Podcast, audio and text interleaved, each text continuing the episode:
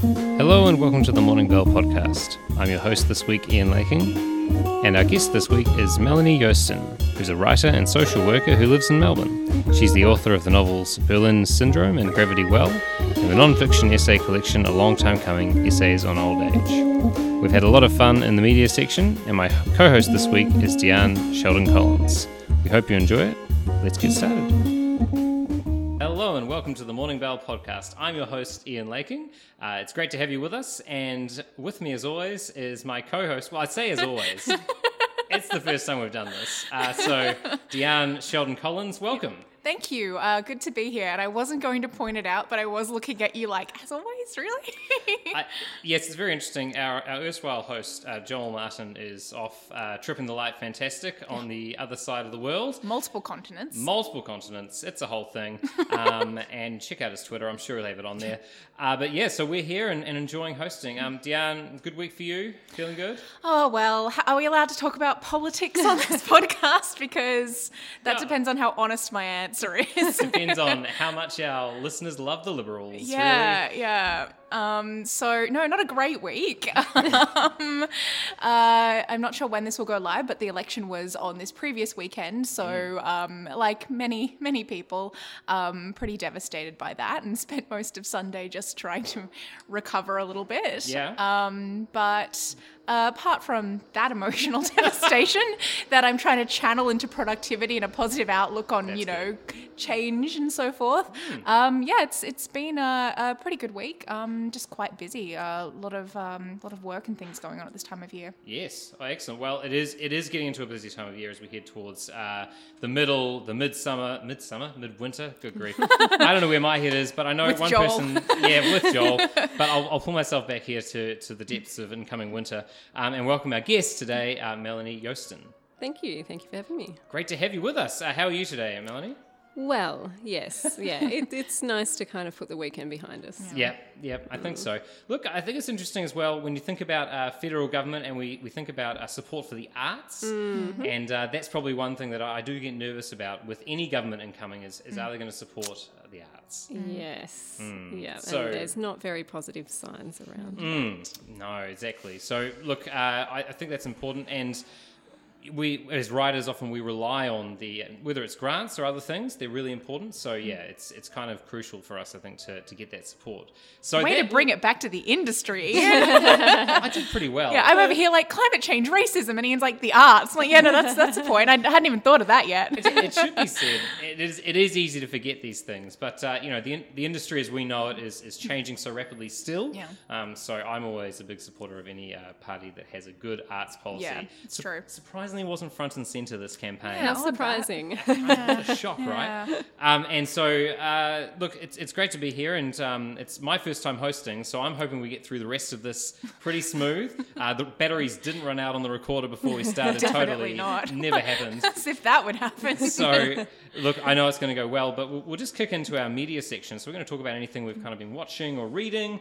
Uh, so, Deanne, anything that you've been kind of getting into? Uh, so I'm about three years late to the party on this one, Oh. But I uh, recently started watching The Good Place Mm. uh, on Netflix, and I'm really enjoying that. I'm nearly through the first season. It's one of those ones um, that uh, I, I know a lot of what's coming because you know Mm. people have been referencing it for so long that I'm aware of some of the upcoming twists and so on. Ah. But it's still actually been uh, really interesting to watch because it still wasn't quite the show I thought it was, um, Hmm. and um, it's a it's a it's a very distinctive style of humor that really appeals to me, and Yeah. it's got a real, real substance as a sort of story that's a fantasy but not a fantasy, um, which Yeah. I find Netflix often does quite well in their original series. That sort of um, playing around with genre in ways that don't necessarily uh, you don't necessarily watch and think I am watching a fantasy show right now, but it's like it's set in the afterlife, so it's a really interesting take on particular ideas.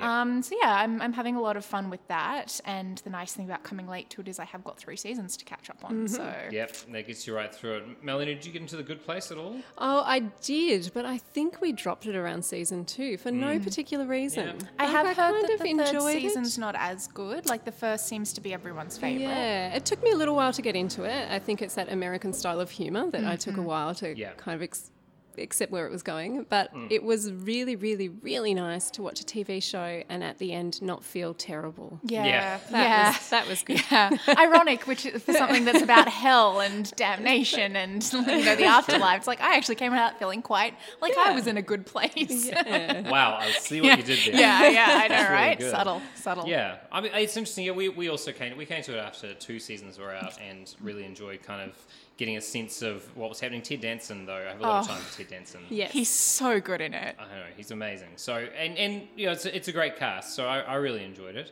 Mm. Um, of course we we have been religiously following uh, Game of Thrones, which has wrapped as we say this a few days ago.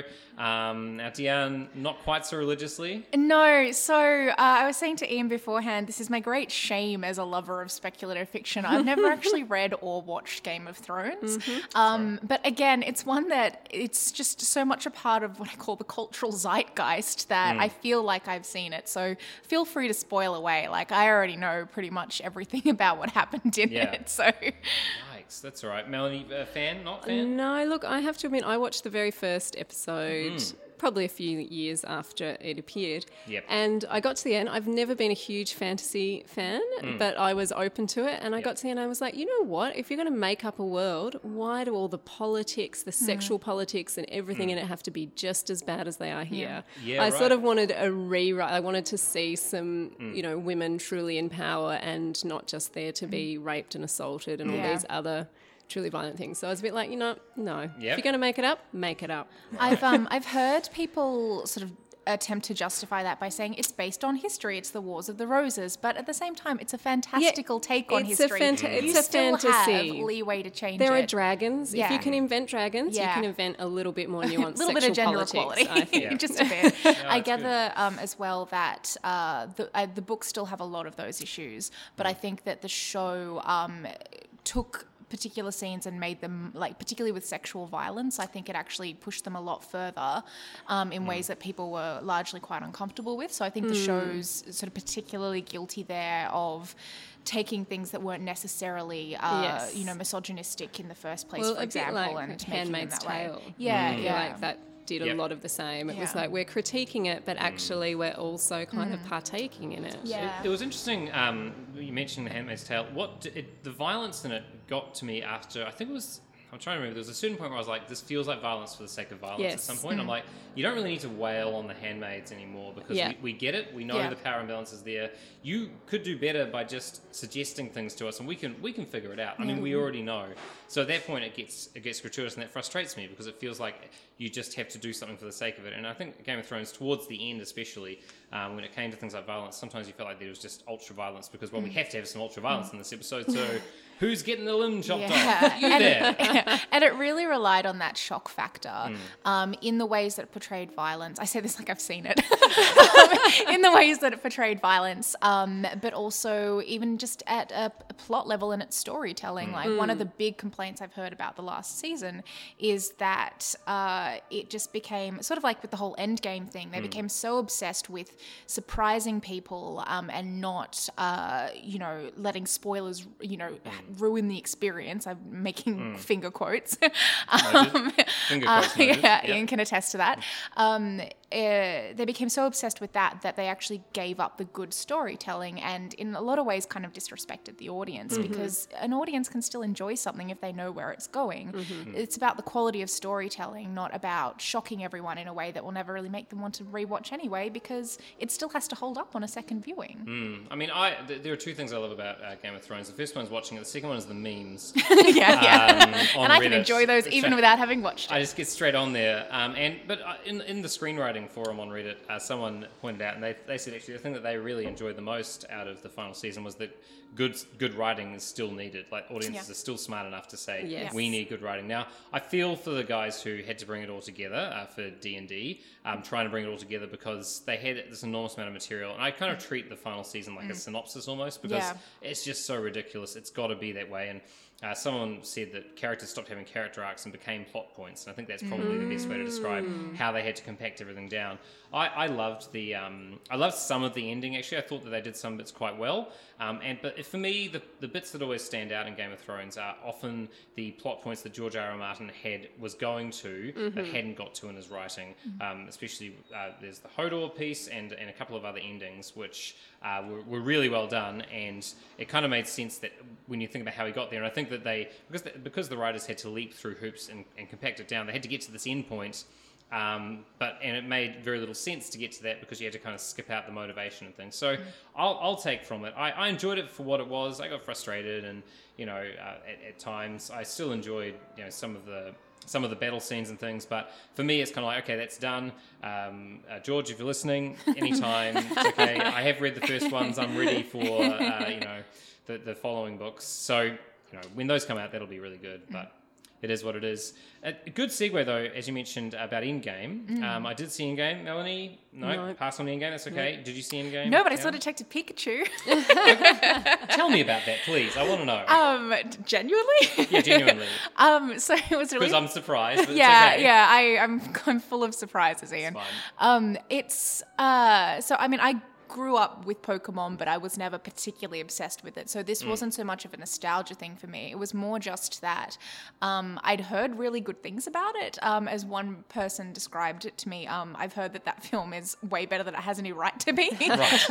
Um, and uh, you know, my friend and I just we had an afternoon to kill one day, and um, I was like, I've, I've heard really good things about the Pokemon movie, and I just want to go see something that's fun and light, like a good action fantasy. Let's check it out. And um, I I'd said the same thing with Into the Spider Verse when that was Yeah. out. Like she she didn't know anything about it, and I said, hmm. I'm not normally into Spider Man, but I've heard this film is amazing, hmm. and we went and saw it, and it was mind blowing. I Oh, loved really? it. Hmm. Yeah. So she was like, all right, because of Into the Spider Verse, I'm going to trust you on this. Okay. And at the end of Detective Pikachu, she turned to me and said, okay, like two out of two. So Wow. pressure's on for the third one. Yeah. Um, but no, I basically, I thought it was really it's such a weird concept taking Pokemon Mm. and turning into like this noir action detective story. Yep. And like Ryan Reynolds voicing Pikachu. I just, I, yeah, I think the more you know before you go into it, the more confused you Yeah, are. yeah. So I was just like, I'm, I'm going in with no expectations here.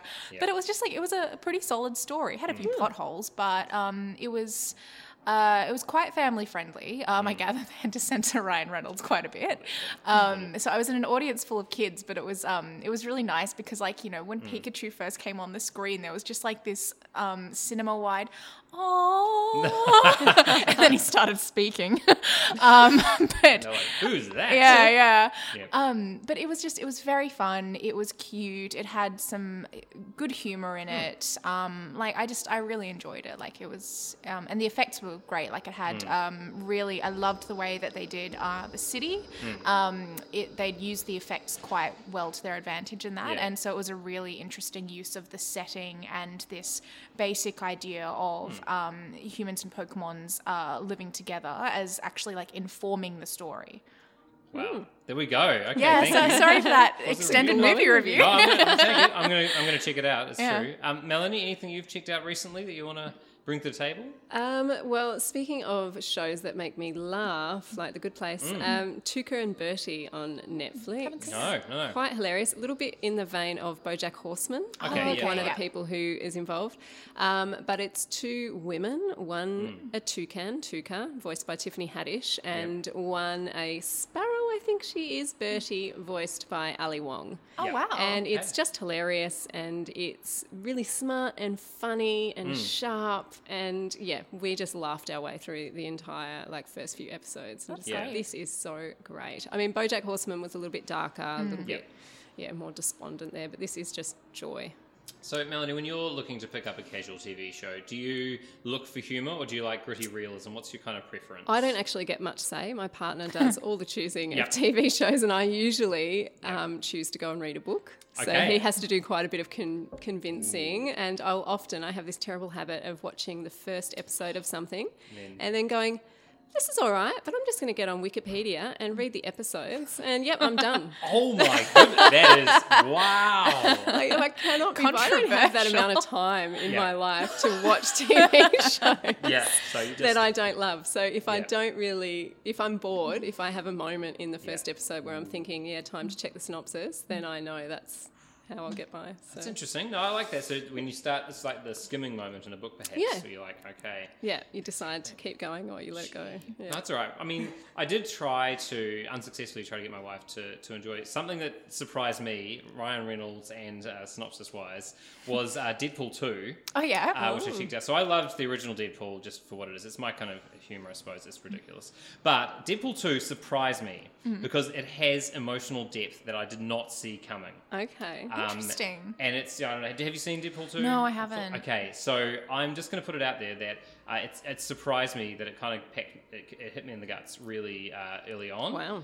And so that surprised me a lot. And so I thought it was some of the smartest writing I've Mm. seen for it. something that is just most people who, if you're not into that kind of humor, you're going to hate it. Yeah. Uh, la- My wife really does not like that humor.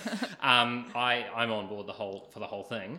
But um, yeah, it's, it surprised me that they, and I always appreciate a comedy that can bring in uh, um, a decent emotional storyline. It doesn't just try to charge Yeah. through a whole lot of scatological gags. Okay, so there's Yep. plenty of that kind of stuff Yeah. in Deadpool, but it actually is, is self-aware enough to, to show some depth of what, Yeah. with what it's about. And in this case, uh, it's about family and um, and children. And I thought that's probably why it affected me because it's the kind of stage of life I'm at. Yeah. But yeah, I, I was quite surprised by that. Is I wonder if that's um, so. I haven't read the Deadpool comics Hmm. either, but I I've heard really good things about them as a general rule. Obviously, with a lot of um, it's Marvel, isn't it? With a lot Yeah. of the Marvel comics, you, you can be a bit hit or miss depending on who the writer is Hmm. and so on. But I've heard generally that Deadpool is uh, really really well written and a really interesting character who does have a very dark sense of humor, but his stories do tend to have quite a lot of substance and be quite um, I guess transgressive in a Yeah. lot of ways. Yeah, yeah. So um, it sounds like that does come across in the movies to a certain extent, which is good. Yeah, I, I appreciate anything that I, I think that without the the ma- marvelous success of Marvel, for want of a better term, uh, so I meant to say I runaway. see what you success. did there. yeah, so the runaway success of Marvel, they would never have had a chance to make Deadpool or, or um, something like uh, Logan as well, which was another Mm. fantastic movie.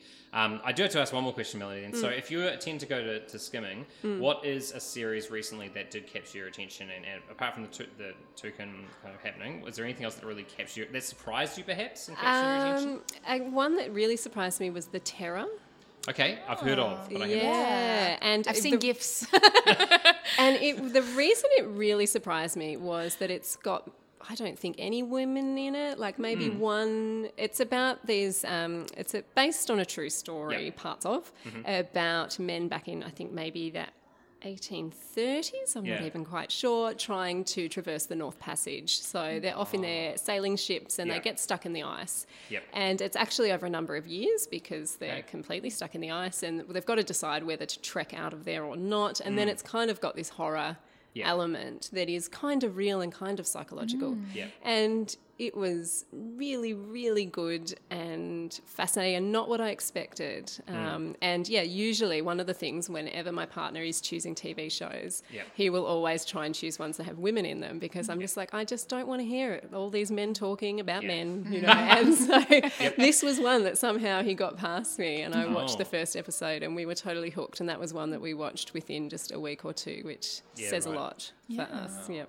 Well, it is a time thing, isn't it? Often to, to sit It down is. and commit that. Yes. Um, which is a great segue to our topic You're on fire, uh, Ian. today. Yes, I thank you. I, I do try. um, and I would say, actually, just I completely forgot to say, um, Chernobyl. There are no spoilers in Chernobyl. Can I say fantastic? I only just heard about this yesterday and I'm very, very keen to see 11 sorry, out of 10. Sorry, what's Chernobyl? Chernobyl. The Chernobyl, the uh, yeah, I, I That's why I was like, when you the said look no, I gave Deanne when, was when, when Yeah, you said sorry. no spoilers about Chernobyl, I'm like, uh, well, I've happened? heard Did it of melt that. down? Like that was a while ago. save it. yeah, so I was like, what Yeah. do you know about Chernobyl that I don't? I'm No, assuming it's some um, kind of story that you've discovered. It is. It is Chernobyl. Uh, the story. Um, I mean, the only. Yeah, it's it's fantastic. Like that's all. I'll say. I'm really keen because I read the Svetlana Alexievich. Mm. Um, Oh yeah. Well, it's a book that she wrote mm. years ago where she interviewed all of these people that are involved. Mm. So it's oh, just really? their testimony, basically. So she starts off, and so it's just them speaking in the first person, and Yeah. she's just kind of linked it all together. And it, from people who were the first responders, like first on the scene, or Oh. the wife of peop people, because lots of the men who um, had to try and shut it down Yeah. died, and then you know people who went on to live there. Yeah. Years later, and she just and so it's was such a really interesting way of doing it. Um, Yeah. that I'm gonna check feel that like out. That you'll love it. It's Wow. excellent. No, so um, absolutely, just think about some showstoppers there. There are only three episodes in, and it's coming out every week, so it's uh, yeah, that is a Great. winner. Um, speaking of time, see, I ruined the segue because I, I looked at my notes and I went, "Oh, Chernobyl. um, so, look, we want to talk a bit about uh, finding time to write. Now, look, uh, you know, writing is a very solitary uh, act when you're kind of starting out and you're just doing your thing, drafting, um, and then you kind of come up and, and it takes a village to, to write and edit and kind of get things done. But uh, you find yourself as life uh, kind of crashes in around you. Uh, squeezing time to write can be a very challenging thing, and it's a it's a juggling act that I think all writers know about. Um, those who write full time and those who work full time and write on the side, whatever your kind of wherever you're at, uh, writing has to find a way of, of carving out time. So thought we'd talk a little bit about that and about you know getting the energy to write and that kind of thing. So um, Melanie, it's great having you on uh, here. You. Tell me when you first started writing. Uh, was it was it a while ago? Was it just you around at the time, or Yes, when I first started writing, I actually what I did to make even more time was move to Adelaide, and I've Oh. never been to Adelaide before. And I thought, I don't know anyone in Adelaide. I'm going to get a lot of writing done. Yeah. Um, I went there for a job and thought, yeah, this is a good opportunity Yeah. because I don't have huge social network to distract me. Yeah. So that's when I kind of really decided to um, get stuck into it. And Mm. so I probably had a good yeah, eight years. Yeah, Yeah. of just being able to write. I've always had to work along because writing has never made enough money. Um, but I actually don't mind that because it means you kind of get those the small. Well, you get a wage, very nice. Um, but you also get the small wins of just achieving things in your job or whatever that you don't achieve when you're working on a really big work that Yeah. takes years and years to come together. So I think it's kind of a good balance to in in that sense. Um, so yeah, I didn't have any any children or partner or anyone when I started writing, and I was a lot more productive. She says lovingly. It is, it is true the productivity's there. I mean, I, I know the moment that I started writing um, was the time I had the least time uh, in my life. I know it sounds weird, but it was actually the pressure of I was I was running the 40 hour famine for World Vision, so uh, just doing that thing, and it was the most pressure I'd ever been under at work. And for some reason, at that moment, I thought, you know what I'm going to do? I'm going to write a novella, um, Wow. which had been kind of swimming around in my head, and I had no idea what I was doing. Mm-hmm. So it was actually it was the, for some reason it was the reverse for me that kind Yeah. of I think it was brought things to a head of what I've been kind of needing an outlet for. It's interesting you say that because um, I used to find when I was at university, um, when I was on an assignment Hmm. deadline, that was when I would read the most books or I would be the most productive with my uh, creative writing Yeah. because uh, I was just so desperate to procrastinate. Mm-hmm. Um, and I was so, at the same time, so constantly aware of time and the limited time that I had Yep. that I found myself kind of like feeling quite inspired to write often and really channeling that. And then as soon as the assignments were done, and like that whole time I was working on them, I'd be like, as soon as these are done, I'm going to be so productive. I'm going to have Yep. just like three weeks to do nothing but read and write. Yep. And then I would just, it would be done, and I'd just watch TV for three weeks because Yep. the motivation was gone. So I think there's definitely something about that, uh, that pressure and that need to carve out time, and that sort of guiltiness of knowing that you shouldn't be doing it that makes you actually do it. I like that. I like that. Yeah, the, definitely. Yeah. It's um, the carving out of time. I think was good for me at the start. But um, I think now that uh, you know, as, as I've kind of progressed in my, in my journey, family has grown. So we've had we've had a, a baby in the last um, a year. So I know that that's had a big impact on kind of my time, and I've had, had to find new times for writing. Um, so Melanie, you when you published your first novel, Yes. was that all before pre-family kind of thing? Was it? Yes, yeah. No, I published my first novel in 2011. Yep. And actually, around the time I published, I went back to uni and studied social work because I yep. kind of decided Yep. I want to change in direction. Um, and yeah, that was, and it wasn't, I had my first daughter four years after that. Right. Um, so yeah, I had um, quite a nice little bit of time before having children.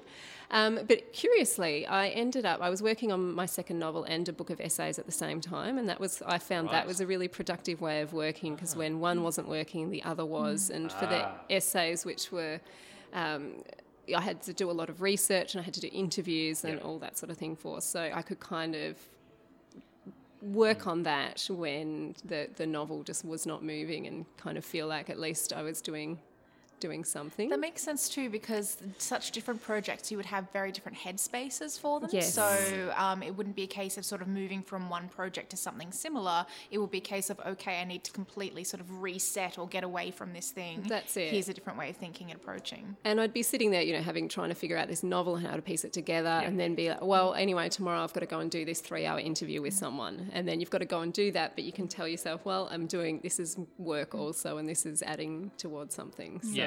That it did kind of work. Um, yeah. Yeah, I think that variety is really important. Although I'm I'm one of those um, terrible uh, aspiring writers who has a million projects on the go at once because I'm just constantly dabbling in a lot of different things that I and I really need to like have one maybe two that I sit down and Yeah. concentrate on. And I think But I do that think that is variety is good really well. important. I never did many short stories, or and I never tried to do any um, sort of articles or opinion pieces or all those sorts Yeah. of things as I went. Particularly when I had decided that I would write my first novel. Yeah. I decided, right, that's it. I'm that's what I'm working on, Yeah, yeah. and you know. Possibly to my detriment, in that it's so very, very hard. I find to even to write a short story now, and I've only written about five in my entire life. Only. but Yeah. um, but yeah, it was. Yeah, I did think you. Uh, there was a point, I suppose, and it was around the time. So when my first novel came out, that was I think Twitter was just sort of. Yeah, starting yeah, up. yep. I didn't even have a Facebook account at the time, and these were things that the publisher was like, "You've got to get onto. You've got to do social media. You've got to make yourself into a brand," Hmm. which was not really me. Um, but I felt I had no choice, Hmm. and it took me a couple of years to realise that both it wasn't necessary. Or, it perhaps would have made me a more successful writer, Yeah. but also I just didn't. The amount of time to put in was not where I wanted to put my time. I just wanted to write the books. Yeah, and, and that's an interesting thought. So, I mean, coming back to um, doing short stories here, and I know some people have found um, a lot. They've found that that gives them good, um, good. I guess it's momentum is the thing that's come to mind. Is that you know you talk about uh, work and you have you can have momentum there, and you've got goals and things that you're achieving, study as well, um, or not achieving in study. Thanks for pointing at me as you said that. That's fine. Uh, it's the magic of podcasting. Um, and you know, no one would have known. Yeah, I was gonna listeners, he's bullying me. yeah, that's fine. Uh, so you know, like you can have that momentum, and I, I guess that there's there's a path for every writer when you where you need a certain amount of momentum, depending on what your goals are, of course, and, and how you're trying to get to them.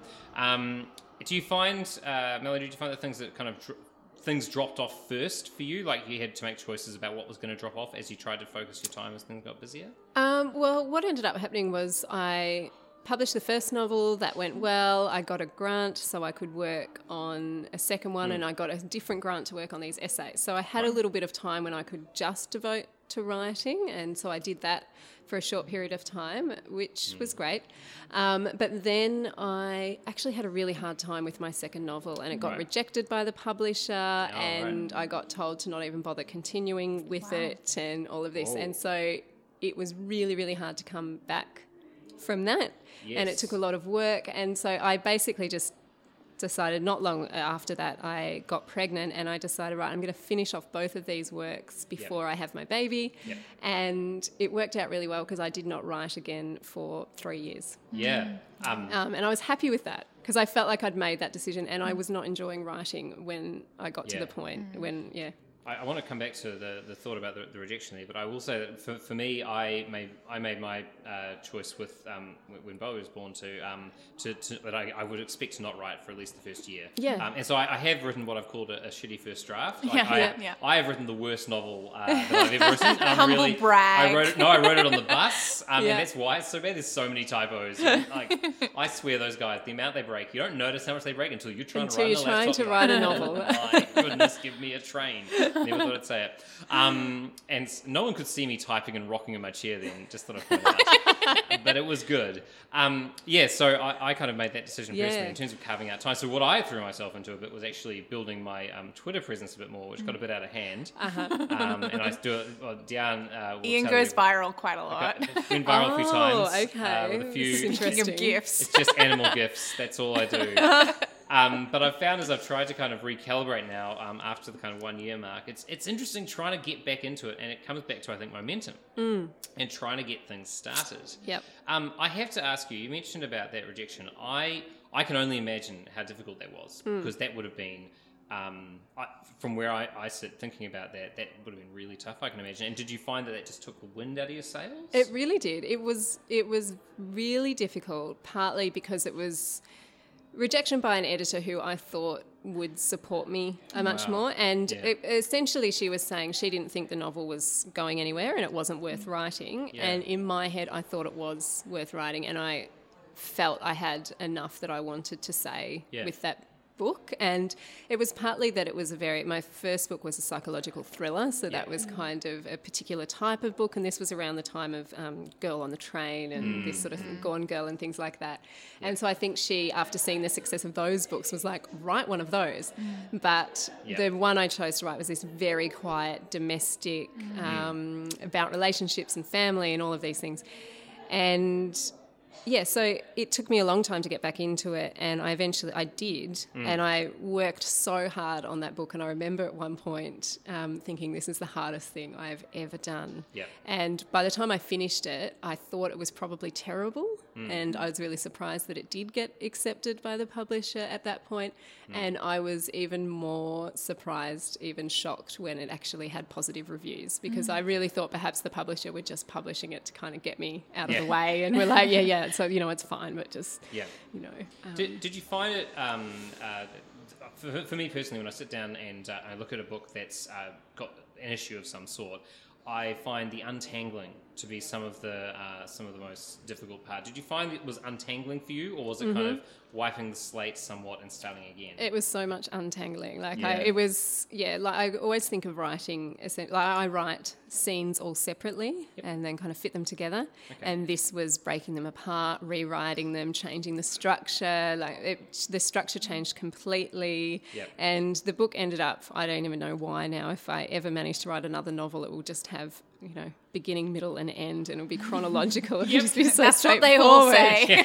but this one had these kind of two major plot twists that kind of meant that the reader, you hmm. know, had to not see what was coming and Yeah. all of this. And it had to fit together. Someone described it as a three dimensional puzzle, which Yeah. kind of captures how it was. So, yeah, it was a whole lot of work. It felt not like not writing in that hmm. last year I was working on it. It was just fitting it together, like Yeah. jigsaw style.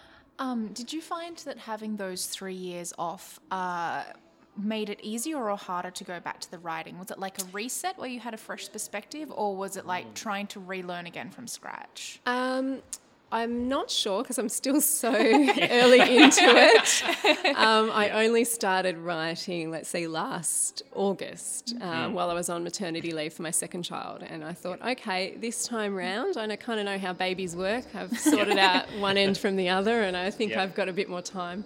And so I managed to. Um, yeah, and and it was that thing of the pressure. You know a bit more how precious time is, so I could make more of it. Um, but I yeah didn't write for so long, and I was a bit. I did a little bit of non-fiction sort of writing or mm-hmm. articles in between, um, but not fiction. And yeah, so I started work on a project and that involved a lot of research, so that I could kind of sit with that for a while, mm-hmm. and then it took a long time, and now I'm about thirty thousand words hmm. in right. And That's pretty good. come to a standstill. so we will see what happens next. But it was a bit scary to go back. I had to almost just trick myself Yeah. into it by doing all this research and then kind of just starting on a little scene here and It's there. good to ease back in, isn't it? Yeah. Research is one of those things that you that that wasn't me. That was just someone passing a by with party music bus. outside. Yeah, Yeah, party bus. good old party buses of Melbourne. Um, I forgot what I was saying next to the party Res- bus. research. Um, Research. Yes, research. It's one of those things where if you're a procrastinator, um, not projecting here, um, research can be a bit of a, a, a black hole that you have to be careful not to get too sucked Yes. into.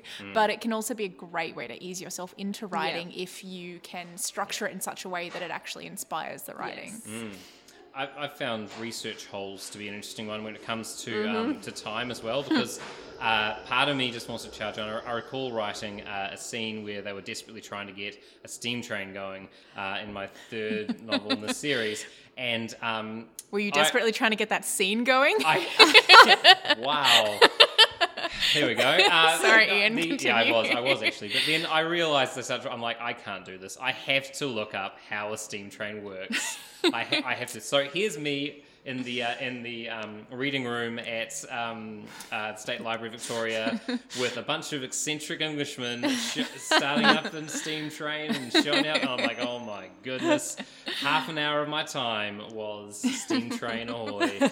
So it was very interesting, and and sometimes that can be frustrating because you want to charge on, but unless you do the groundwork, Exactly, because you've got to get it right. you you tripped up, right? And you just know that one If day you put in that, you know, they just had to put new batteries in, and the steam train won't, you'd be like, uh uh it's not going to Yeah, work. they're like, mm, how did that work? Yeah. And you know an angry fan is going to put a message out there Yeah, and say, yeah. actually, Yeah. um, and it can even really, um, it could actually help the plot. Like if you learn Yes. something interesting that um, can give you a new plot direction, for Yes. example. I'm or- at that point at the moment Yeah, where yeah. I'm doing lots of research Mm. and t- telling myself that every time I read something new about, you know, what happened in prison Yeah, to yeah. these suffragettes, that Yep. that is that was necessary, and I Yeah. could not possibly write another word without knowing this particular thing. But it does kind of trigger a whole lot of other thoughts. I Yeah. think. Yeah, it, it's interesting that when we think about uh, time, all of writing is not just writing, but it's Mm-hmm. um, it's the editing and the reorganization and the plotting and the research Mm-hmm. and the crying into your coffee and the, uh, you know whatever it may be. That uh, Just as a general hypothetical situation. out there, not projecting. But you know, like whatever it may be in terms of of, of, um, of writing, every part of that uh, being valued, I think, is important. And for me personally, when I've sat down, I've I've found one of the things I've needed to do is to find ways to string myself along. So I, I'd ask for, for both of you, um, and, and maybe Melanie first, at thinking, uh, how do you find that you string together your time because it's kind of piecemeal? How do you find that you can put something down and then pick it up again easily, or do you find that's a struggle? It's a struggle. Um, I think I'm finding it harder. mm, Yeah, harder now than ever before. I think because yeah, I've gone back to work, um, and any time. So at the moment, I pay for childcare for the kids while I'm at work, but I can't afford to pay for it when I'm just writing. Yeah, yeah. And also, yeah, and by the time I work, I don't have enough time left in my week that I want to be away from them as Yep. well. Like I do actually want to spend some time with them. Mm-hmm. Um, and so I find it hard to juggle. So it's very piecemeal. So it'll be, you know, an hour in an evening, maybe Mm-hmm. every third evening, or it might be, well, one of them's having a sleep, or it might be Yeah. every. So my partner is also a writer. So Right. we're both trying to juggle that. So we take it in turns. Like every Tuesday, Yep. we take it in turns. One of us gets a day to write, and the other one has the kids, and it's that's how we kind of try to manage it. But I think because, well, partly I've tried to structure this novel into smaller sections so that I'm not writing a whole novel in my head, but it's kind of almost like interlinked stories. Yep. So that's made it a bit easier.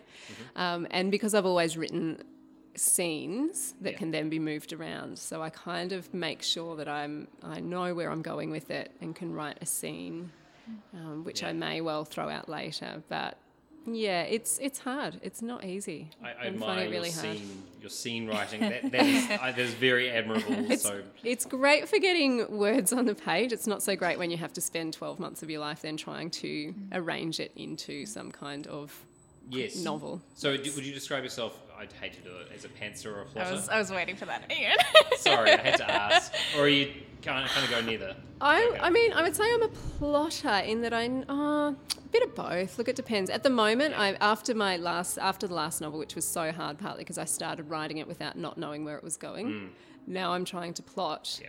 But trying to plot, as particularly when it's historical, does mean you need to do more research because you have to make sure that the things you're putting in actually could happen or those Yes, sorts yes. of things. So I don't know. It's a mess. It's a mess. It's all right. As long as it's, as long as it's working, it's okay. Um, Diana, how do you find you get that momentum? Actually, as part of my procrastination in answering that question, Yeah. I actually wanted to quickly ask Melanie a question um, related to what you were saying about um, um, about moving scenes around and about uh, looking at sort of different points of the story at different stages.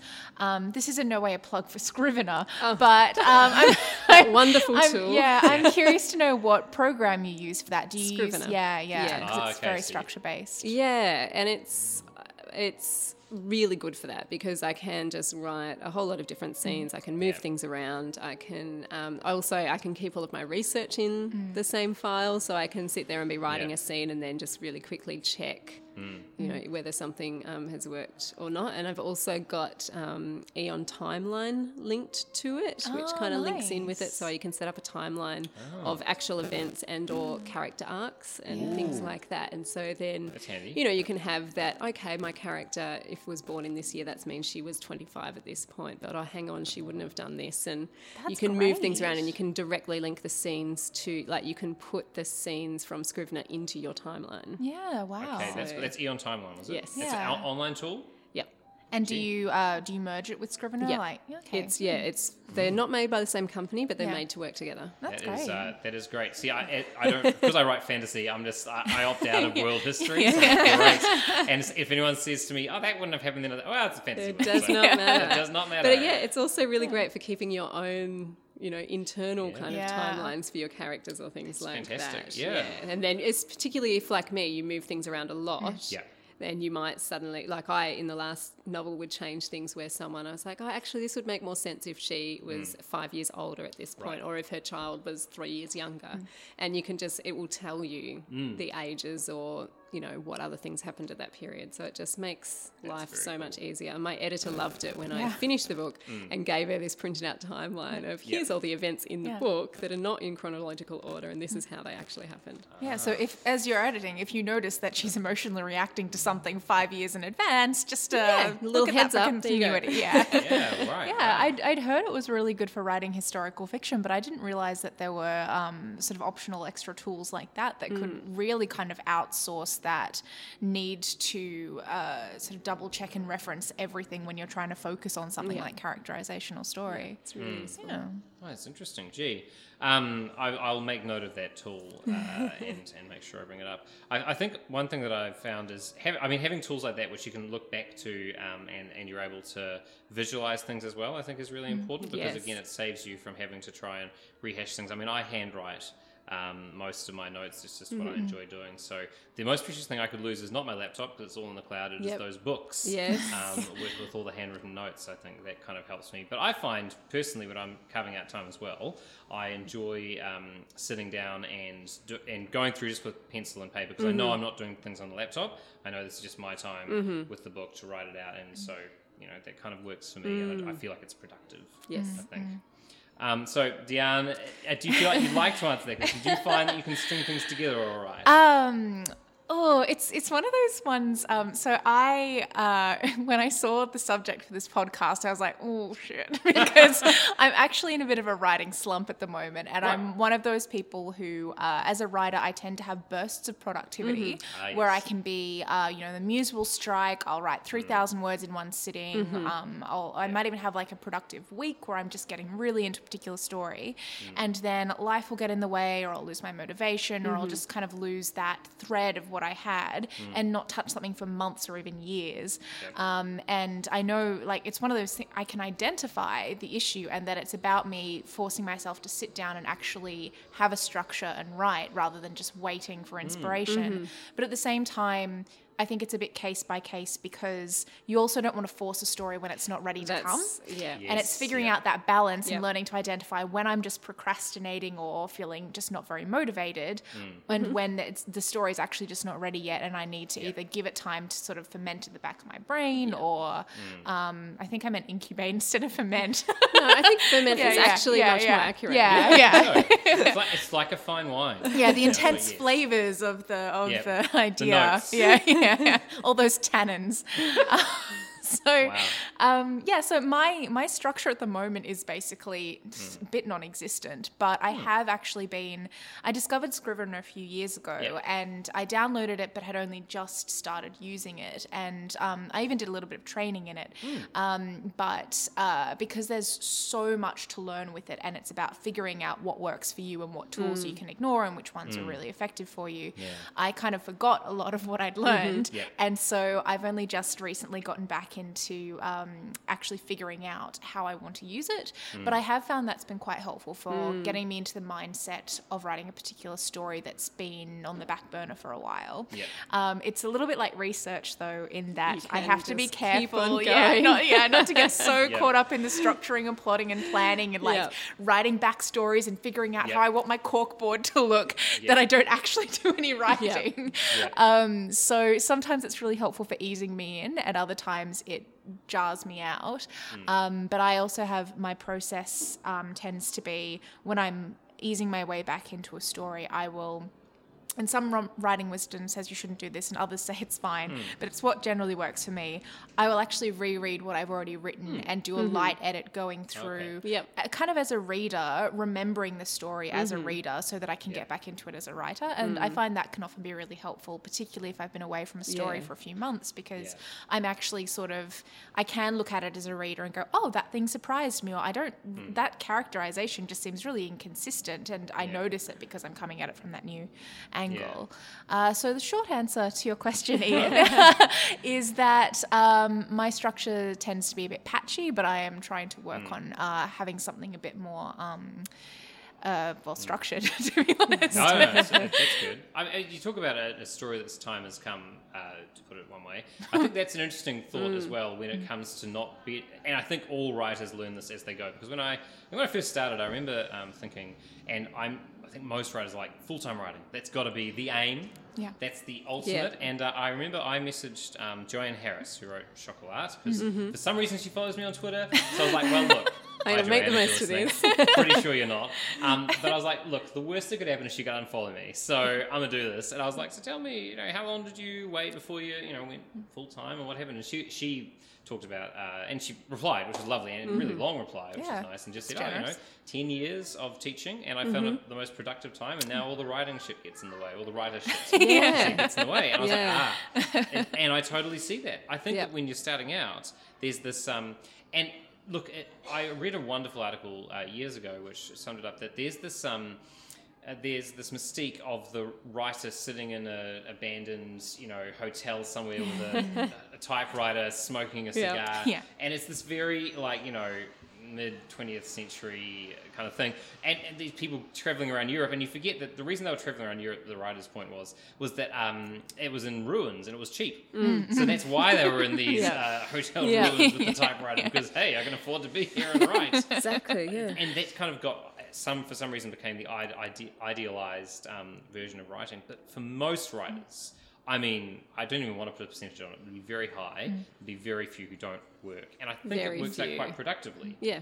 um, which is what we kind of mentioned melanie so you, you work do you full-time work No, I work three days a week, and which was the same amount I was working before I had kids. So I used Yeah. to write in the other days, and now I don't. Yep. Um, but yeah, if I if I ever had the opportunity Hmm. that I didn't have to work, I don't think I'd take it up in the mm. sense of just wanting to mm. write all the time. Because yeah, when I've had periods of just writing, mm. I've found that thing of having no parameters. Yeah. It just stretches out too much. You, your brain, I don't know, can't focus as well. yeah Once it um, becomes work, it's work. Yeah. Mm. Uh, yep. Yep. And I do think that you need, yeah, that time, that fermenting time Mm. for it to mm. all come together. And I think that's one of the problems I had with my second novel was that Yeah. the publisher wanted it a lot faster than I could do it. So yeah. I, I had managed to make a draft and mm. I knew it was only first draft stage and she was expecting it to be finished. She was like, come on, this Right. needs to.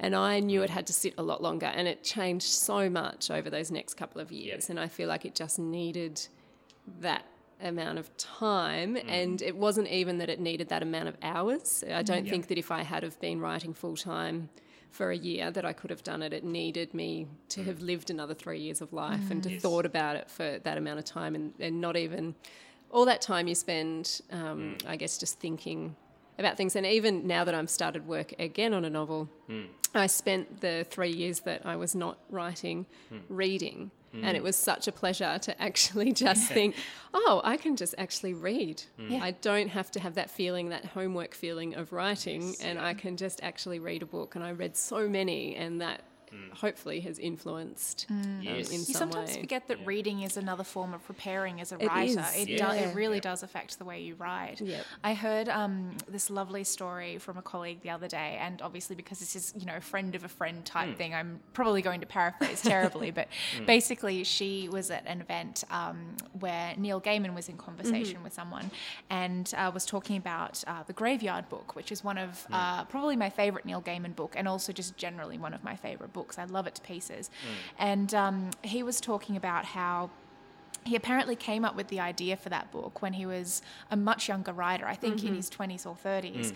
and realized that uh, he was basically, he said he was not a good enough writer to write that book at that time. Yep. Yep. He had to wait until he was capable of writing that book. And it was 20, 30 years down the track before That he makes so much sense, yeah. And and it is a beautiful, well written, well developed book. And I'm glad that he waited until it was the right time for him to write it. Um, and it uh, it does remind you that um, you.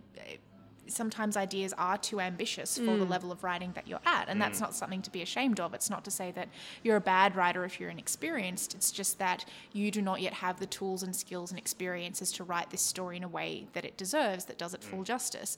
And if you can recognize that, then you've already begun the journey towards being able to write it. I think that's true. And conversely, actually, when I was writing my second novel, I read um, Jenny Offill's Department of Speculation, which is this brilliant book. Yep. And it, um, on the face of it, had a few things in common with the one I was writing. It was about a woman writing a second novel. She, it was Yep. about her trying to fit a child into her life, and it was um, had made a lot of use of um, astronomy as kind of a metaphor and astrophysics, and that which mine also did. And I remember reading it, and it was just so beautifully written in this very fragmentary way, and it was just so good. And I just felt this great relief as I was reading it because I thought. Oh, I don't have the skills to write this book, so mine does not need to be this book. Like I can just write my kind of B grade version, and that's Yeah. totally fine. And it was actually Takes this the pressure really, off. it Yeah. really did. I was just kind of like, yeah, I'm, I can't do that yet. Like I can, Yeah. I read a lot, and so I like to think I can recognize good writing. Yeah, and yeah. I was like, this is really good. Maybe one day I'll get there, but Yeah. I can't do that now, so that's okay. That's Yeah. weirdly that's weirdly um, uh, inspiring actually because Oh, yeah. one of the downsides of you know working with amazing writers is, and reading a lot of amazing work is that it can motivate you to write, but sometimes it also just makes Yeah. you go, I will never be as good as this, Yes. or I'm not ready to be this good at this stage, and Yeah. it makes you doubt your own writing, even if Yeah. objectively you know it's actually all right. Yeah. Um, so it's nice to hear that sometimes there are situations where uh, you just go, this is too good to even compete with. Like Yeah. this, Yeah. I just no shade Whole on my own writing. Yeah. It's just we're in different like spheres at the moment. So I'm just going to write what I want to write. Yeah. Yeah, I, Yeah. I had that feeling. You, you, it is a nice feeling, and you know it. You just know it straight away. I think. It, Yeah, it as takes you, a you pick something up, and you're like, "That's that's." First, really it's a bit of an uglier feeling. Yeah. yeah, yeah, yeah. No, look, it's um, it's it's like a um, it's I, I love that feeling of being like, yeah, okay, this is great, and I, I got it with um, Perdido Street Station was the one time that I got it recently. I was like, oh, fine, Yeah. let's do this. You know, let, let's go for this, and it Yeah. just it got me straight away, and I, I love that feeling because there's no two writers that you could say are exact. It's like good Yeah. music as well. You just know it's something that's really got. It's just got depth to it, and you're like, Mm. oh, fantastic! I can recognize that. And so art, I guess, does that to you, doesn't it? That you, it can move you. It's, a, it's a nice feeling to know that you don't have to compete. I think that's that's a maturity thing though as well, right? Like, Mm. Yes. perhaps that um, there are many lessons to learn in writing. Um, you will learn many of them from reading, but Mm-hmm. will. also just from time. And from time, and I think on that, that just my maturity thing, I think I've changed. I used to see or feel writing as a bit more, not of a vocation, but kind of this is something that's really about me that I, yeah, I can only be me if I'm mm. writing. Yes. And I still kind of feel that, mm. but I actually feel more like writing is my hobby. Mm. Right, And some yeah. people really hate it when I describe it as a hobby because they think it kind of belittles it.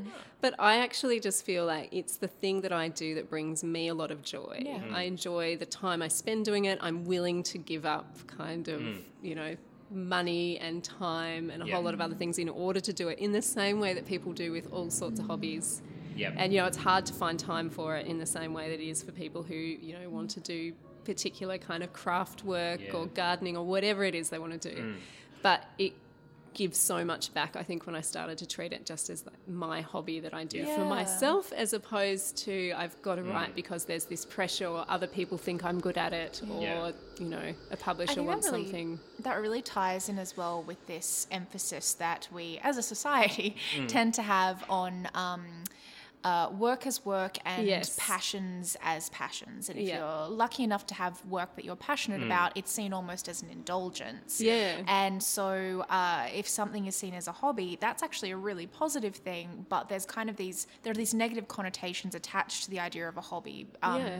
that I think a lot of writers resent because they have to fight to be recognised as doing. And I think success as a Yeah. writer is often tied Yeah. to Yeah. money. So it's Oh, yeah, seen yeah. as you know, it's seen that if you're yeah, if you're published and you're selling and you're this and that, then that's success. Yeah. But as Yeah. you know, anyone will also tell you that that you know, yes, it's great, but it also comes with its own challenges. Yeah. And if you're not, and uh, when I yeah, once I finished writing that second novel, I just I had no, I was having no joy whatsoever mm. from writing. Like I did not want Yeah. to write again, and I just thought Wow. I just don't care. And I think that's one of those things too that time and mm. maturity has just allowed me to go, yep. Now when I'm up to writing it, I'm doing this for me. This is, and it Yeah. might take me five years to do this novel, and that's okay. That's that's really good. I think it's really nice when um, writers can actually enjoy writing because we do, particularly Yeah. people who are looking at writing as a career, um, place so much emphasis on those sort of tangible markers of success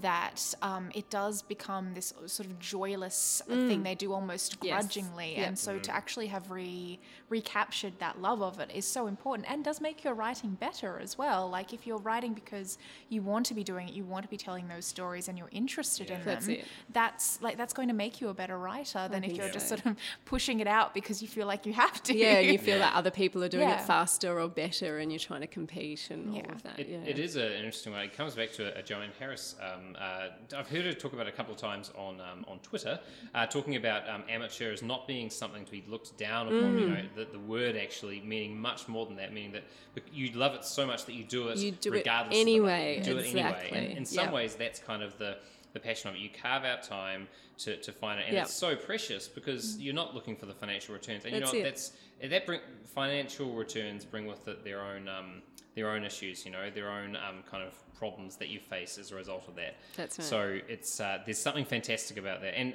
I'm, I'm glad to hear, and it's something that maybe uh, maybe some people who are just starting writing need to hear it is about giving space to breathe, time. Mm. That it's okay to not be into writing the actual writing for Yeah. a bit. It's okay to be reading, to be uh, watching great uh, content, Mm. checking out stuff.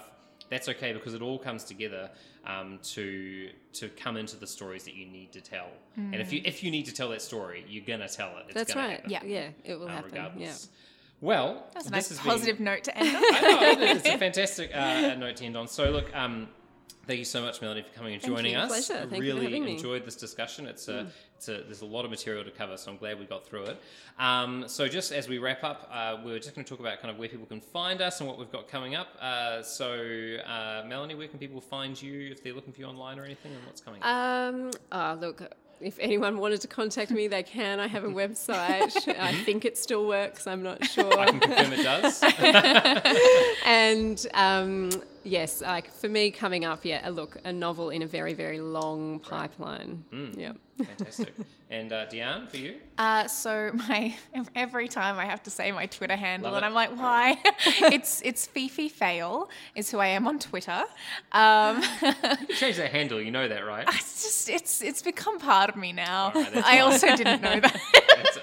It's, okay. We'll see if that changes. um, yeah, go home and suddenly it's just you completely you, I yeah say. yeah. Yep. Um, so yeah, I'm I'm Fifi Fail on Twitter. Uh, I don't really have any particular things coming up apart from, as I mentioned on the last podcast, um, the National Young Writers Festival is announcing its program soon, um, and I'm involved with that. So um, I think our co-directors are putting together a really exciting list of artists for that. So and it's happening uh, in early October in Newcastle. So I'm really looking forward to that. Um, but that's pretty much it for me. Excellent. Well, you can find me at IH Laking on Twitter. I'm slightly less active at the moment. I'm, I'm taking a little mini hiatus from cat and dog gifs um, and retweeting stuff about cats and libraries because that's pretty much all it is. Um, but you can find me also at ihlaking.com and uh, you can find us at the Morning Bell podcast. Uh, and yes, we've got things are, are on the go in the background while Joel's away, but uh, we're looking forward to a great season. Thank you again for joining us, Melanie. Thank you, Thank Deanne. you. And we will see Thanks, you Ian. next time. Thank you.